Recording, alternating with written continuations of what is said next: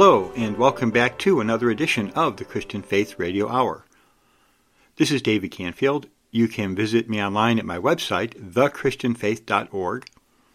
And if you want to receive our emails, we usually send out two or three emails a week. Uh, just click on the subscribe link, and we'll be happy to add you to the mailing list. And if you have comments or questions about the Christian life in general or about the program, we'd be happy to hear from you. You can send us a note at notes at thechristianfaith.org.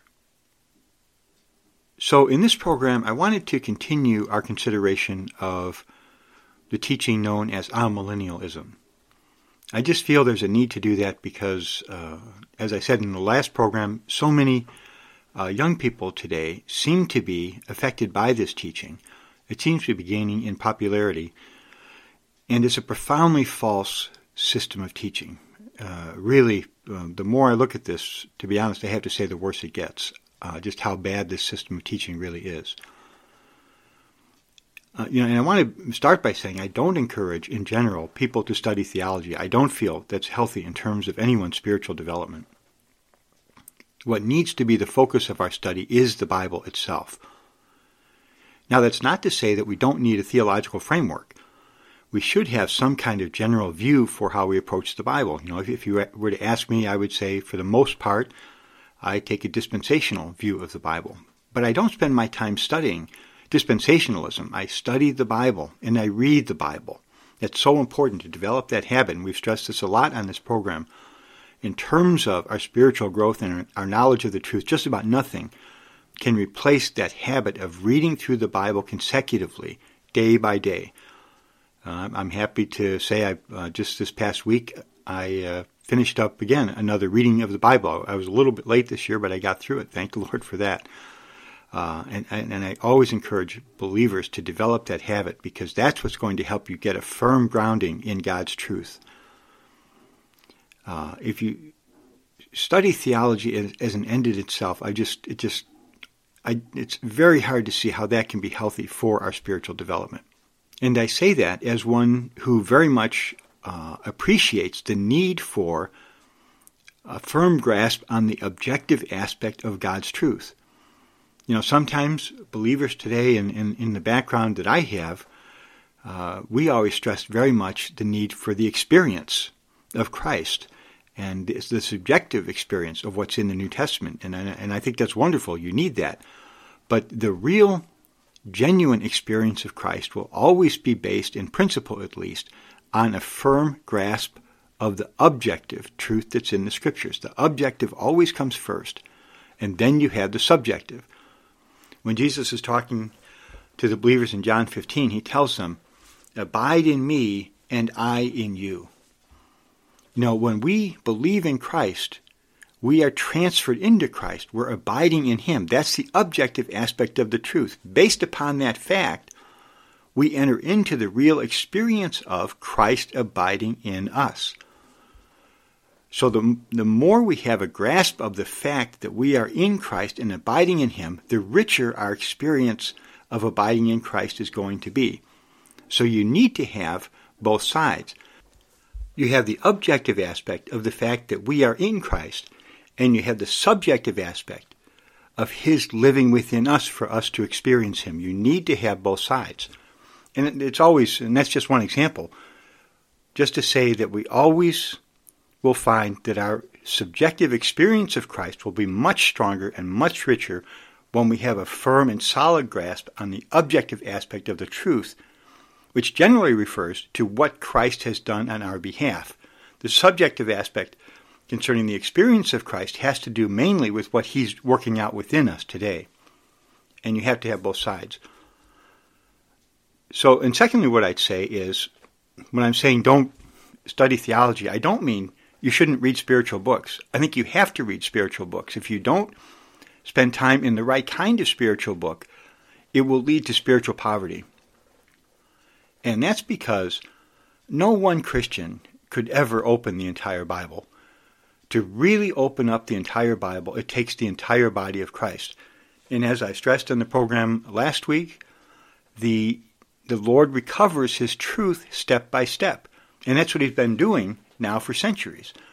So we today have, a, as believers in Christ, have a rich, rich heritage of truth from so many who have gone before us. Uh, and, and the ones who've helped me the most, or, or the, the main brother who's helped me, is Witness Lee. Uh, he was the co-worker of Watchman Nee. Uh, Watchman Nee sent Witness Lee to Taiwan when he saw the situation in China that the communists were going to take over, and Witness Lee continued there the work they'd begun in China, and eventually he came to the United States. And that's the brother who really opened up the Bible to me and really helped me to understand the Bible, and I was very blessed to be under his ministry for so many years. That's just been a huge blessing to me. Thank the Lord for that, for which I'll be eternally grateful. Uh, but of course, Watchman Nee also, John Darby, Andrew Murray, um, so many ones. Uh, C.H. Mackintosh, his Notes on the Pentateuch, is very, very uh, good resource. Um, and recently, uh, G.H. Pember's writings on prophecy have been a big, big help to me. So these are some of the main ones. Uh, but there's there's others besides that have given us a rich spiritual heritage, and to be in their writings will very much enrich and uplift our uh, understanding of the Bible.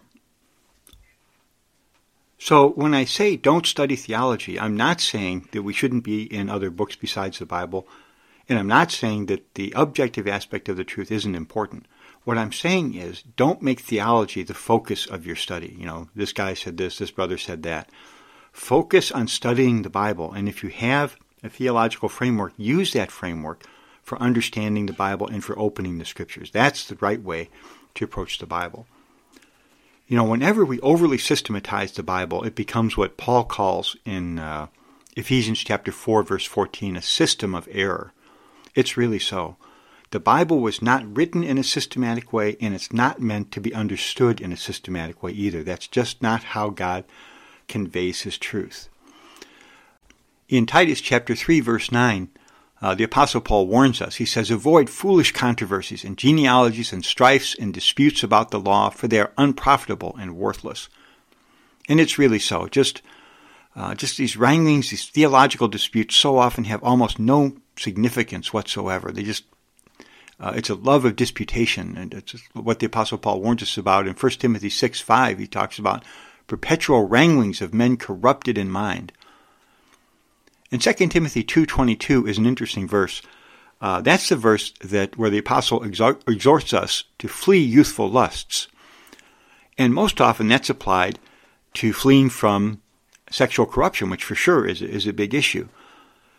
Uh, and that, that's a good way uh, to use that verse. But in the context of 2 Timothy chapter 2, what he's really talking about there is fleeing from the lust for disputation.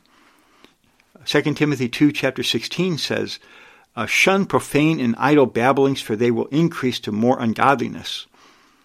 And then uh, in verse 22, okay, that's where he says, Flee youthful lusts, but pursue righteousness, love, peace with those who call on the Lord out of a pure heart. But what does verse 23 say? But avoid foolish and ignorant disputes, knowing that they generate strife.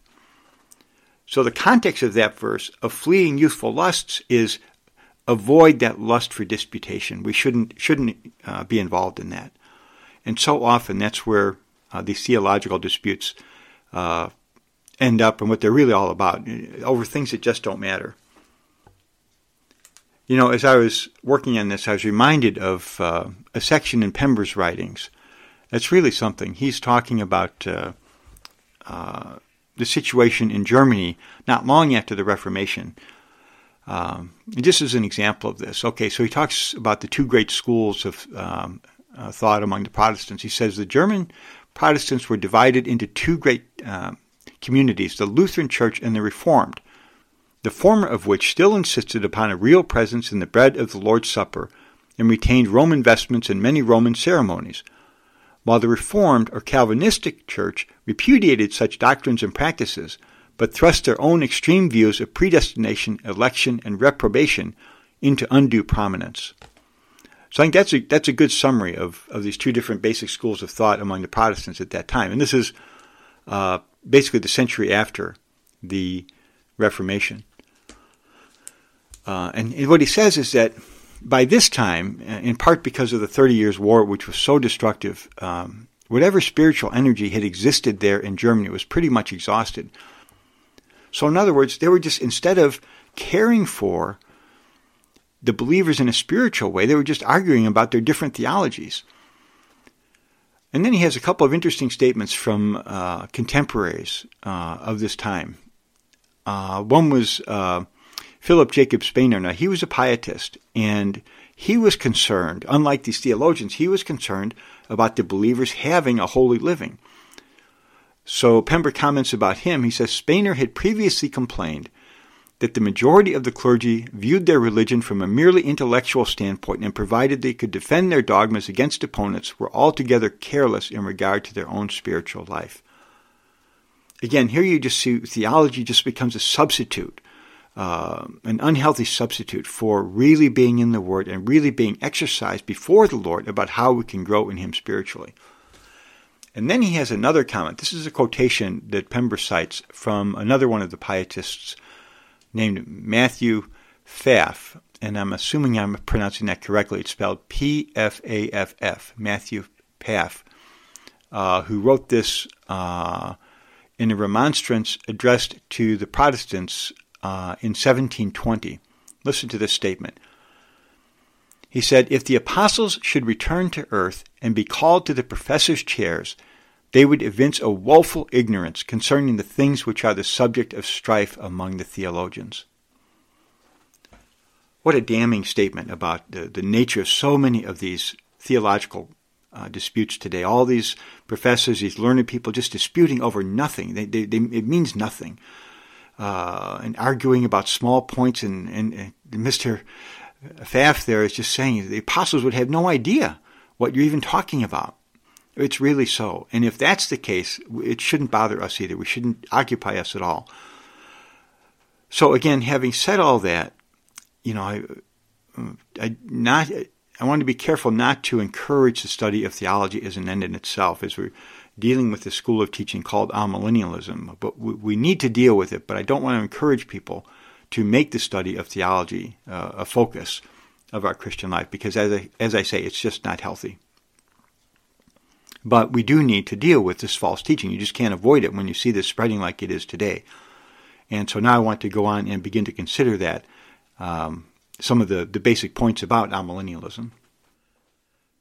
So just to review a little bit, and I, I think most of the people listening to this program probably will know this already, but uh, most evangelical and fundamental Christians today would believe that the Lord is going to come back and establish his kingdom on the earth for 1,000 years uh, before the eternal reign of Christ. And that's going to be in fulfillment of the Old Testament promises to King David and to the nation of Israel, and also uh, as a fulfillment of Revelation chapter 20, which describes how the Lord's reign on the earth for a thousand years. And that belief is called premillennialism. In other words, before the millennium. The Lord comes back before the millennium.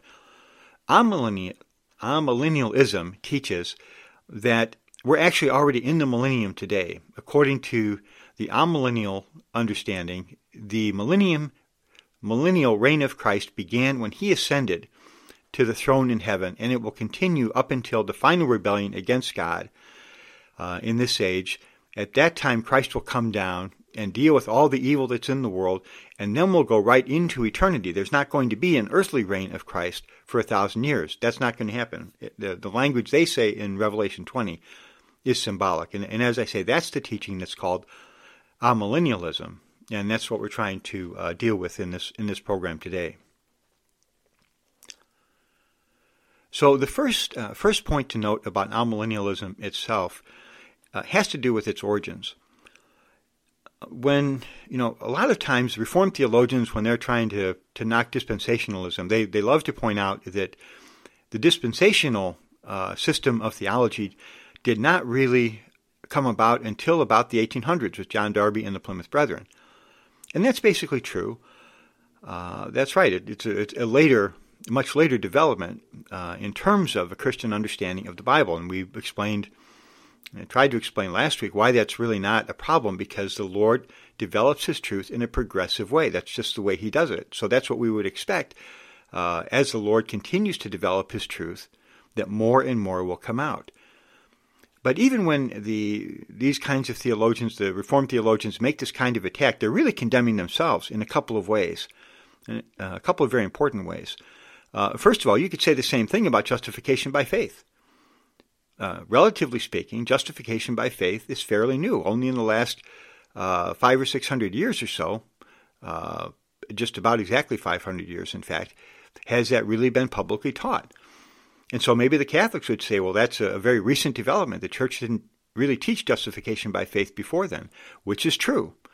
But as it happens, justification by faith is very much taught in the Bible. So that was a recovery of God's truth, even though it's more recent than what the church, the Roman church, historically taught.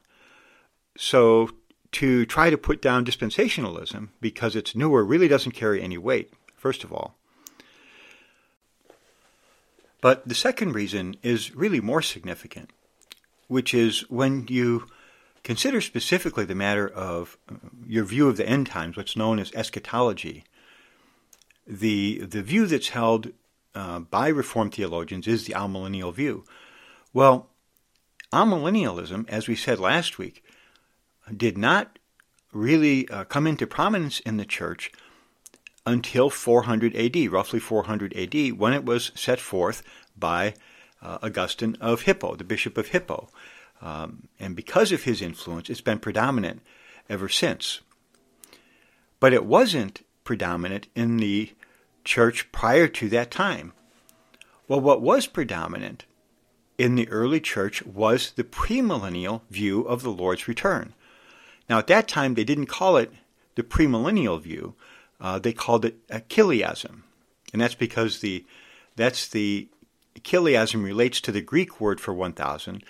Uh, millennial relates to the Latin word for 1,000. So in the early church, uh, and even today, when you're talking about the premillennial view of the early church, it's referred to as chiliasm, and that's spelled uh, C H I L I A S M, chiliasm. And so a brother actually sent me a paper this week, which is very helpful uh, in this matter of the of the origins of amillennialism. Uh, this is from a man named Thomas Ice from 2009, and at that time he was a professor at Liberty University. I don't know any of his other background, but I'll link to this paper in the program description. I'm, i just want to read a few of the quotes uh, from it. Uh, and according to Mr. Ice, premillennialism, or chiliasm as it was called in the early church, was the pervasive view of the earliest Orthodox fathers. This is the consensus of both liberal and conservative scholars who are experts in early church theology. And then he goes on, he refers to one very well known scholar, uh, J.N.D. Kelly, uh, who says that uh, the chiliastic doctrine was, quote, widely popular at this time. He's talking about during the second century. And uh, he says, Mr. Kelly goes on, uh, he says, the great theologians who followed the apologists, uh, Irenaeus, Tertullian, and Hippolytus, uh, were all exp- exponents of millenarianism. In other words, of the premillennial view. And then he, uh, Mr. Ice quotes another scholar. he says, who says uh, primitive Christianity was marked by great chiliastic enthusiasm. And by chiliasm, strictly speaking, is meant the belief that Christ was to return to earth and reign visibly for 1,000 years. So this was the pervasive view of the early Christians and of the early church fathers was this premillennial view. And that's to sum that up, Mr. Ice states premillennialism was not contradicted by a single Orthodox church father until the beginning of the third century. But that was the view, on the whole, of the early church, of the early believers in Christ. They held this premillennial view. They were looking for the Lord to return prior to the millennium to establish his kingdom on the earth. Well, what happened? Why, why did the church eventually reject that view and take up instead the amillennial view? Well, okay, and, and again, in Mr. Ice in his paper, he gives a couple of reasons, and they're very, very significant here. He says, uh, and he's quoting another scholar who says, in the early Christian centuries, chiliasm first weakened with the strengthening among Christians of Greek philosophical thought.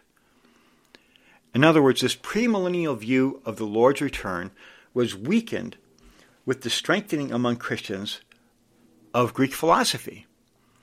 So it was when Greek philosophy began to permeate the church, that's when the premillennial view began to weaken. Well, why was that? Well, Mr. Ice explains, he says, because of the Greek denial of the importance of the physical realm, they denied the whole idea of that resurrection was possible. This anti physical bias was the basis for the rejection of a future physical kingdom of God on earth. So, in other words, there was a strong Greek influence that denied the premillennial view because they, the Greeks wanted to think only the spiritual realm really mattered. So, how could God care to establish his, uh, a physical kingdom on the earth? They couldn't accept that view, so they rejected the, the, the teaching of Revelation 20 that that's exactly what was going to happen, not because of a biblical basis, but because of Greek philosophy. So, Greek philosophy played a huge part in the development of the amillennial thought. It wasn't a biblical thought that was the origin for this, it was Greek philosophy. Very, very uh, uh, serious indictment of the amillennial school of teaching. It shows you where this is really coming from, not from the Bible at all. It's coming from a, really a pagan source, a pagan source. It really is. But okay, there's another reason too why the amillennial school was adopted at this time, and that is very, to put it very in a very blunt way, very frank way. The church was losing its testimony as a gathering that was distinct from the world.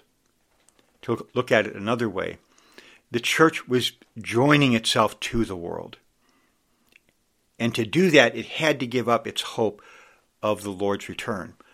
You know, if you believe the Lord is going to come and establish his kingdom on this earth we live in today, then you're going to have a strong sense I need to be ready for the Lord's return. I can't be living my life for what's going on in the world today. I can't be seeking the things of the world. I had to be prepared for the Lord's return. And conversely, if you uh, want to live in the world, if you want to make your home in the world, you're not going to be one who's able to hold on, hold on to that hope of the Lord's return. And by making the Lord's return something only in the spiritual realm, you make it so distant and so remote from who we are today, it ceases to have that same effect on the believers and upon their conscience that, that would urge them to come out of the world and follow Christ. Like Matthew 25 says, the virgins taking their lamps and, and going out to follow the Lord. The amillennial view uh, really makes a way uh, for the believers, in other words, to settle down in the world. And that's exactly what was happening at this time. And again, Mr. Ice has some very helpful quotes uh, about this. He quotes one, one scholar who says, Millenarianism remained powerful in the Christian church so long as Christians were an unpopular minority, threatened with persecution. When in the fourth century Christianity attained a position of supremacy in the Mediterranean, Mediterranean world and became the official religion of the empire, the church set out to eradicate millenarian beliefs. That is just a, a remarkable statement. Uh, and, and, again, it's just a, a, a real uh, uh, condemnation of the origins and the real origins of the amillennial teaching. Uh, it wasn't because they saw this in the Bible. It was because the believers, some of the church leaders at that time, wanted to settle down in the world. And I have to say, until this very day, it has that same effect on believers. If you adopt the amillennial teaching concerning the end times, it helps you to settle down in the world and to be one who's not looking for the Lord's return as an immediate prospect that I have to prepare for. That's the real nature of the amillennial system, and it's one of the things that makes it so evil, so deadly to Christians. Um, Mr. Ice uh, has another statement here from another uh, scholar. He says During the third century, the belief in chiliasm as a part of the church's faith died out in nearly all parts of the church. It did not seem called for by the condition of the church, which was rapidly adjusting itself to the world in which it found itself. Because its home was in the world now, so why would you look for the Lord's return as an immediate prospect? You wanted, you, you married the world, basically you've given up hope of the Lord's return. John Darby has a very telling statement along these lines. Uh, uh, he's, he's talking about um, the Lord's parable in Matthew 24 uh, he says, Who then is that faithful and prudent slave whom the master has set over his house to give them food at the proper time? Blessed is that slave whom his master, when he comes, will find so doing. Truly I tell you that he will set him over all his possessions. But if that evil slave delay, says in his heart, My master delays, and begins to beat his fellow slaves and to eat and drink with the drunken, the master of that slave will come at a day which he does not expect, and in an hour which he does not know, and will cut him asunder and appoint his portion with the hypocrites. In that place there will be the weeping and the gnashing of teeth. That's Matthew 24, verses 45 through 51. And in particular, verse 48 was what Mr. Mr. Darby's talking about in his synopsis. The, the verse that says, If that evil slave says in his heart, My master delays. So, so listen to what Darby says here in his synopsis on this portion of Scripture. How solemn the testimony given here to the effect of the assembly's losing the present expectation of the Lord's return. What causes the professing church to run into hierarchical oppression and worldliness so as to be cut off in, in the end as hypocrites is saying in the heart, My master delays his coming, giving up the present expectation. He's saying that's what uh, caused the church to become so uh, uh, evil in so many ways, and, and with, with the hierarchical system of, of paganism, uh, to adopt all these, these worldly trappings, it's because it gave up that present hope of the Lord's return as previously held in the form of chiliasm, as what we would call today is the premillennial view of the Lord's return, that he's going to come and establish his kingdom on the earth. So again, just by looking at the origins of the amillennial system, of belief, you can see how evil this form of teaching really is. So now let's come to the Bible and uh, see what the Bible has to say about amillennialism. And when we do that, the first thing we notice is that amillennialism simply isn't in the Bible. There is no statement regarding the amillennial view of the end times in the entire Bible. And I'm not saying that to be argumentative. That's a simple statement of fact. You know, whenever you talk to an amillennialist, uh, they're very quick to point out that Revelation chapter 20 is the only explicit mention of the millennium in the Bible, which is true. But when you go there to Revelation 20, what you see is it lays out the end times in the, exact way that the premillennial school says, with Christ coming before the millennium. So they're right to say there's only one statement about the millennium in the entire Bible, one explicit statement. Well, as it happens, that's exactly one more statement than you find concerning the amillennial view of the end times. And so, you know, so to speak, if you're keeping score at home, that means the pre-mills one, the amills nothing. I mean, there really isn't anything in the Bible that sets forth the amillennial school of teaching. That's a very basic an important point to keep in mind when you're considering this teaching. So, what they have to say is that the language in Revelation is symbolic. It's all symbolic. It doesn't. It's not really going to happen like it's it's laid out there. It's a, it's a symbolic teaching. And then they build their their understanding of the end times based on inferences from other passages in the, the, the New Testament, basically. And and that really brings us to the basic uh, fundamental principle of amillennial teaching. And I'll just be very blunt about this and, uh, and just say it flat out. Their basic, uh, you know, to use a fancy term, their basic hermeneutic, their basic principle of their teaching is a refusal to believe all that the prophets have spoken. That's really their basic principle. And of course, they would not, they would deny uh, that that's the case. What they would say is we, we take it symbolically. We take the uh, a lot of prophecy as, as symbolic language. We, we believe it, but it's just symbolic. But really, when you dig down into it, they really are refusing to believe what is spoken in the Bible. Biblical prophecy, and especially in the book of Revelation, biblical prophecy is always meant to be taken literally. Uh, now, sometimes the prophecy is conveyed in symbolic language. That's true.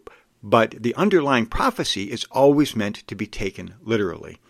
And that's, uh, uh, again, this is one another reason why this school of teaching is so evil because it does so much to take the Bible out of the hands of Christians and to make us feel we can't really trust in the uh, the promises that are in the Bible. Because if you're saying they're symbolic, what you're really saying is they're not going to be fulfilled. Like the Old Testament promises that God made to the nation of Israel. They're not really going to be fulfilled to Israel. Those are going to be fulfilled in the church. That's a big principle, a big teaching of amillennialism. And you know, as I was getting into this, um, I looked at uh, I looked at Baker's Dictionary of Theology, which, on the whole, I think is a good resource for if you have certain uh, questions about uh, theological matters. It, it, gives some good uh, uh, has some good articles in there, and in their article on the millennium, they they list some of the objections people have to the premillennial view of biblical teaching. And the first one the first objection that they list, they say uh, it implies an untenable literalness in the interpretation of prophecy.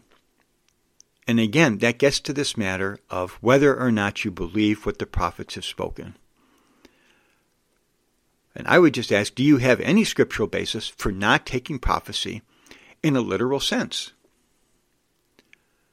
You know, consider, consider for example, uh, Revelation 13, chapter 1. Uh, with the, the, you have the beast coming up out of the sea there. Uh, in the Bible, it's, it's clearly using figurative language there to convey a literal truth. That's an example of that. Again, as I said earlier, the, the, the language may, that you, it uses to convey biblical prophecy may be figurative, but the prophecy itself is quite literal. So when when uh, John talks about he saw uh, a beast coming up out of the sea, he's not talking about some event like an old Japanese horror movie, like with Godzilla coming up out of the sea. There's I think it's an atom bomb or something goes off, and this thing comes up out of the sea. He's not talking about that kind of thing. The Bible, when it gives us a figure like that, a sign, it always gives us the basis for interpreting that sign in a biblical way. And of course, uh, anyone who studies biblical prophecy knows this is a reference back to Daniel chapter 7, where you have the, Daniel's vision of the four beasts coming up out of the sea.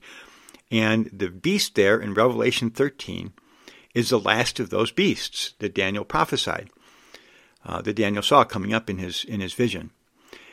And what he explains, what the angel explains in the vision there, is that these beasts are four different empires. So the beast coming up out of the sea in Revelation 13 signifies the revived Roman Empire and also the evil head of that Roman Empire who will eventually be the Antichrist.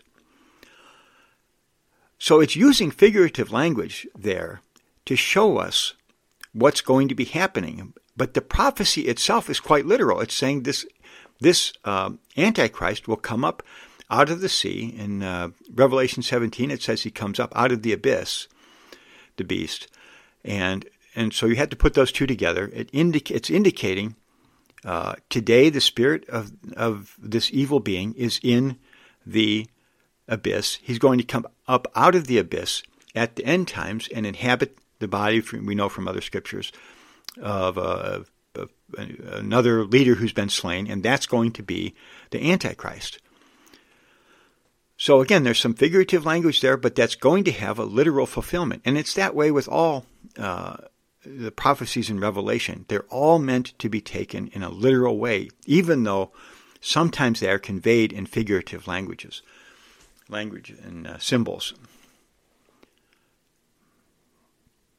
So there's no basis, and I would just ask, okay, what prophecy is not meant to be taken literally? Can you find any in the book of Revelation that are like that? Now, for their school of teaching, the amillennialists have to say that a lot of prophecy in the Old Testament, especially concerning the nation of Israel, is is figurative language. But so really, but really, as I say, it really is basically a refusal to believe all that the prophets have spoken. And so I want to get into some of the specifics of that now. Uh, but let me say first of all, um, in this program, we're not going to get to Revelation chapter 20 because that's really the heart of the whole uh, issue over the end times is what how you view Revelation 20. So that's going to take a program all by itself. So as the Lord allows, I'm hoping to do that in the next program. And then secondly, I'm also not going to get into the matter of the rapture. uh, because uh, it seems like uh, the amillennial teachers they they uh, they for the most part just completely reject the notion that there's going to be a secret rapture of the believers, uh, and that's important. But I I don't see how that's an intrinsic part of the amillennial school of teaching. Uh, and so that's not something I'm going to deal with in this series of programs, but uh, for sure we want to get into the rapture in uh, in later programs. But uh, the, but in the rest of this program, there's just some specific areas of amillennial teaching that I, that, that I want to cover. That's that's the intention. So the first point that I want to cover specifically has to do with this teaching of amillennialism that the church has replaced Israel. And of course, they have to say that because they teach that there's not going to be an earthly kingdom uh, of Israel on the earth for 1,000 years during the millennium. So then, what happens to the promises God made to Israel in the Old Testament? Because they can't come right out and say, well, those promises turned, it turned out God didn't keep those promises. So they have to say, the church has replaced Israel, and therefore the, the promises God made to Israel are being fulfilled spiritually uh, in the church today. And you know, even as I've been considering this, and you just you just have to shake your head. It just about makes you weep to feel anyone who claims to be a Bible believing Christian and a Bible believing Bible teacher would would deal with the scriptures in this way. It just it's it's so sad. Um, there is a sense in which the church today is uh, continuing the work God was doing in Israel. Okay, that's true. But you have to distinguish between God's purpose for Israel and God's program for Israel. You can say that the church today is continuing the purpose that God had for Israel, because that's the purpose God has always had for mankind. Didn't start with Israel, it goes all the way back to Adam you know, God, let us make man in our image and likeness, and let him have dominion over the face of the earth. God created man to be his expression and to exercise his dominion on the earth. That's God's original purpose, and that's never changed.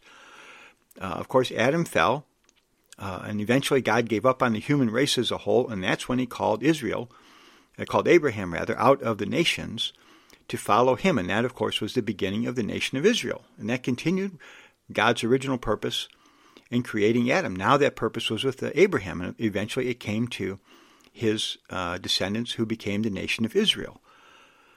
Uh, to, to, to be under God's authority and, and, his rule, and so he could be manifested on the earth. And eventually Israel failed, so that purpose is now with the church. It hasn't changed. The purpose is the same. So the verses in the New Testament, and there's a number of verses along these lines that speak of uh, believers, those who are following Christ today, as being in the reality of what God had for Israel. That's what it's speaking of. We're, we're in that same purpose. You know, in Romans 2.28, it's really kind of talking about the Gentiles there, 28 and 29. It says uh, uh, the reality of circumcision isn't outward, it's inward. Uh, if we if we keep the law uh, and honor God in that way, then we have the real circumcision. Uh, in Romans chapter 4, verse 12, it talks about we're uh, the, Abraham's children if we have the, if we believe in Christ. Uh, in Galatians chapter 6, um, 16, that's that's a big one. It says um, uh, if we walk in the principle of the new creation, we're the Israel of God. Uh, and then, of course, in, in Philippians chapter 3, you have that uh, wonderful uh, uh, exhortation by the Apostle Paul about following Christ. And uh, before that, though, in uh, Philippians chapter 3, verse 3, he says, We are the circumcision, the ones who serve by the Spirit of God and boast in Christ Jesus and have no confidence in the flesh. And so all these verses are saying if we are the real followers of Christ, then we are in that original purpose that God always had for mankind, and yes, which was with Israel for a time. That's what that's the stress of these verses are. But there's nothing in any of these verses that indicate that the program God had for Israel is now being carried out by the church. Again, you have to distinguish between the purpose and the program. The purpose never changes. It's always the same, whether regardless of what dispensation you're in. The purpose is the same, but the program is different. And the particular program God had for Israel, and which he still has for Israel, is to bring his kingdom to the earth. Even though he set Israel aside for a time, he's never given that program to anyone else. That program is still with Israel, and it's going to be fulfilled. Now, of course, the dispensationalists, when they say uh, there's not going to be an earthly millennium, what they're really saying is God has entirely given up on that program for Israel. That he's never going to fulfill what he originally tended, intended for the nation of Israel. But you have to ask is there any scripture in the New Testament that indicates that? Yes, for a time being, Israel has been set aside. Is there any scripture that says God has totally given up on that program, that the, the that the promises that God made to David, um, or Israel, uh, the nation of Israel elsewhere in the Old Testament, that those promises are being fulfilled in the church. And there's just nothing, nothing along those lines. And again, it's it's such a uh, a wild kind of interpretation of the scripture. It's just and so reckless, and it just it just makes you weep that people would treat the scriptures this way. And you just consider some of the uh, the promises, you know, or the statements uh, in Second Samuel seven. Uh, God says this to David uh, through Nathan, the prophet Nathan. When your days are fulfilled and you rest with your fathers, I will set up your seed after you who will come after come from your body, and I will establish his kingdom. He shall build a house for my name, and I will establish the throne of his kingdom forever. I will be his father, and he shall be my son. If he commits iniquity, I will chasten him with the rod of men and with the blows of the sons of men. But my mercy shall not depart from him as I took it from Saul, whom I removed from before you, and your house and your kingdom shall be established forever before you. Your throne shall be established forever. How can that promise to David that someone from his own body was going to sit on his throne, how could that possibly be fulfilled in the church today? Either that's fulfilled in the nation of Israel or God has broken his promise. And that's why I say, uh, again, the fundamental principle of the, the amillennial hermeneutic is to refuse to believe all that the prophets have spoken. Here they refuse to believe what Nathan spoke to the King David. They just refuse to believe it. They spiritualize it and they make it a meaningless promise. It's really, really evil. Again, I'm going to keep hitting this point. They take the scripture, scriptures away from the children of God. They make them feel we can't really trust what's written in the scriptures. Really evil. Really evil. Um, in, in, in, in the New Testament, in uh, uh, Luke 132, the angel Gabriel tells Mary uh, concerning her son that he's going, God will give to him the throne of his father David. That's in the New Testament. He is going to give her son the throne of his father David. How can that be fulfilled in the church? Uh, in Matthew um, 24, they haven't crucified him yet, but at this point they've clearly rejected him. Uh, Matthew 24, 15, he talks about the abomination of desolation uh, being set up in the holy place.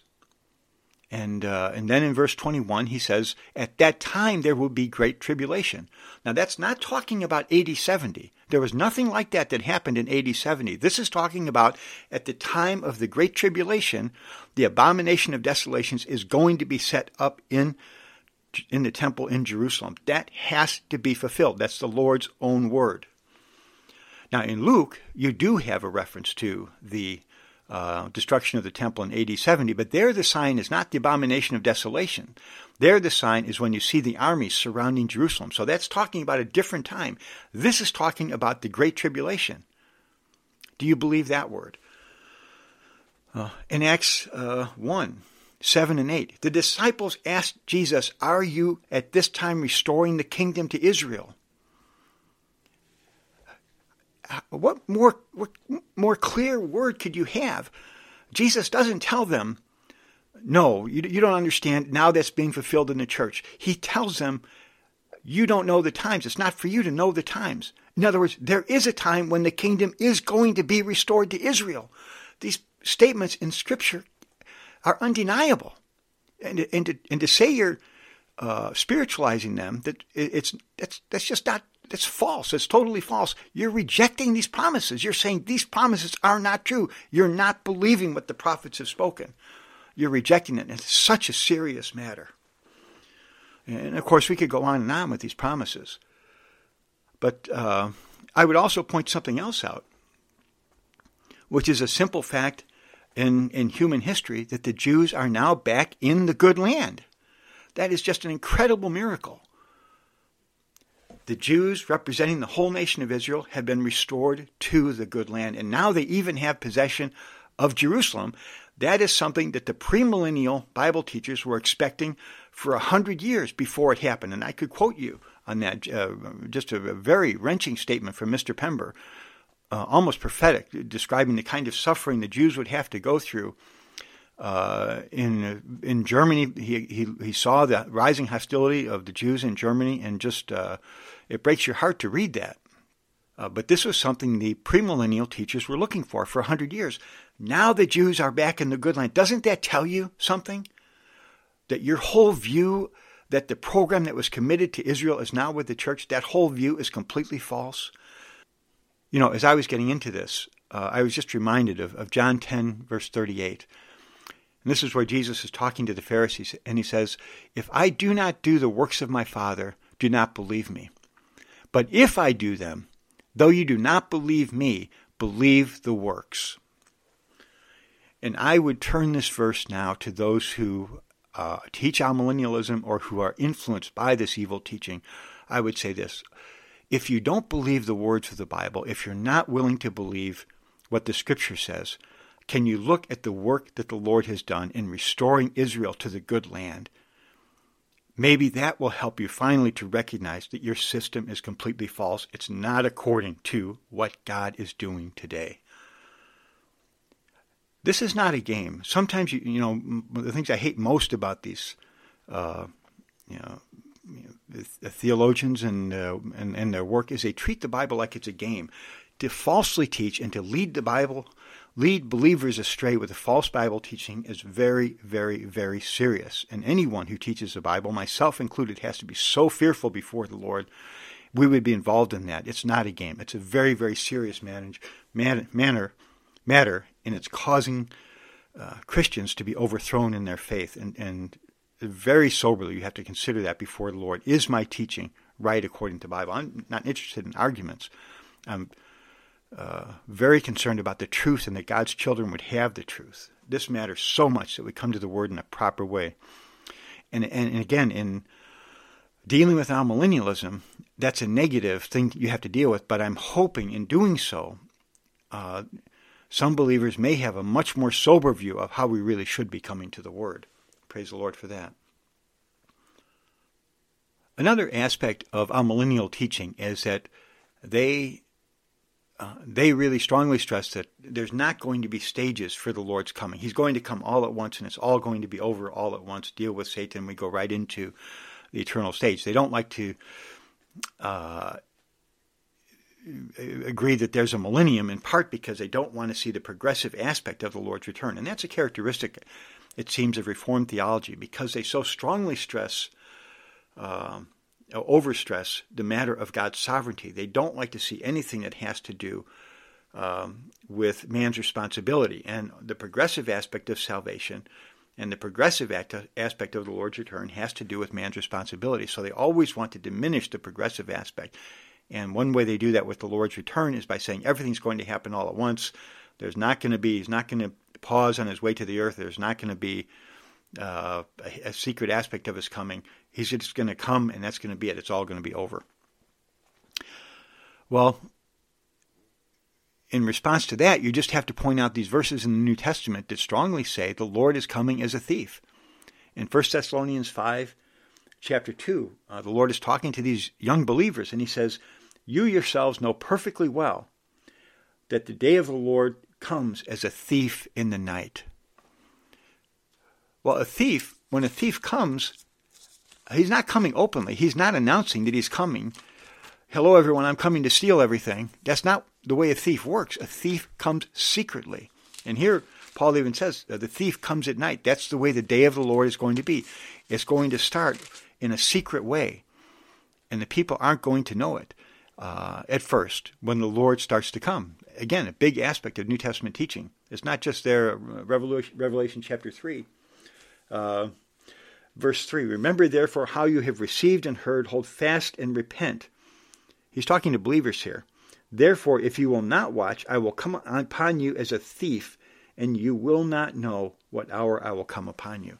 Here he's talking to the believers, and he says, The Lord himself is saying, I'm going to come as a thief. Uh, again, he's coming to steal away. And I, as I said, I'm not going to get too much into the rapture, but there's a. Uh, uh, this is speaking here of the rapture. A thief comes to steal the things that are precious, and that's what the Lord's going to do when he comes as a thief, secretly to take away some of the believers to be with himself. Revelation chapter 16, uh, verse 15. The Lord says, Behold, I am coming as a thief. Blessed is he who watches and keeps his garments, lest he should walk naked and they see his shame. Here he says directly, I am coming as a thief. So again, that's a secret coming. He's talking about a secret, hidden coming here that people aren't going to know about. And he's coming to take the things that are precious before he comes openly. So again, this strongly contradicts the amillennial view that everything's going to happen all at once openly. There's not going to be a secret aspect of the Lord's coming. Again, another another important point to keep in mind. And I think that will do it for this edition of the Christian Faith Radio Hour. I had some thoughts about some other points I wanted to get into, but I think that's enough uh, for now. As I say, as, as the Lord allows in the next program, my intention is to get into Revelation 20 and how amillennialists uh, deal with that. In the meantime, may the Lord keep you in His grace for His sake and His glory. Amen.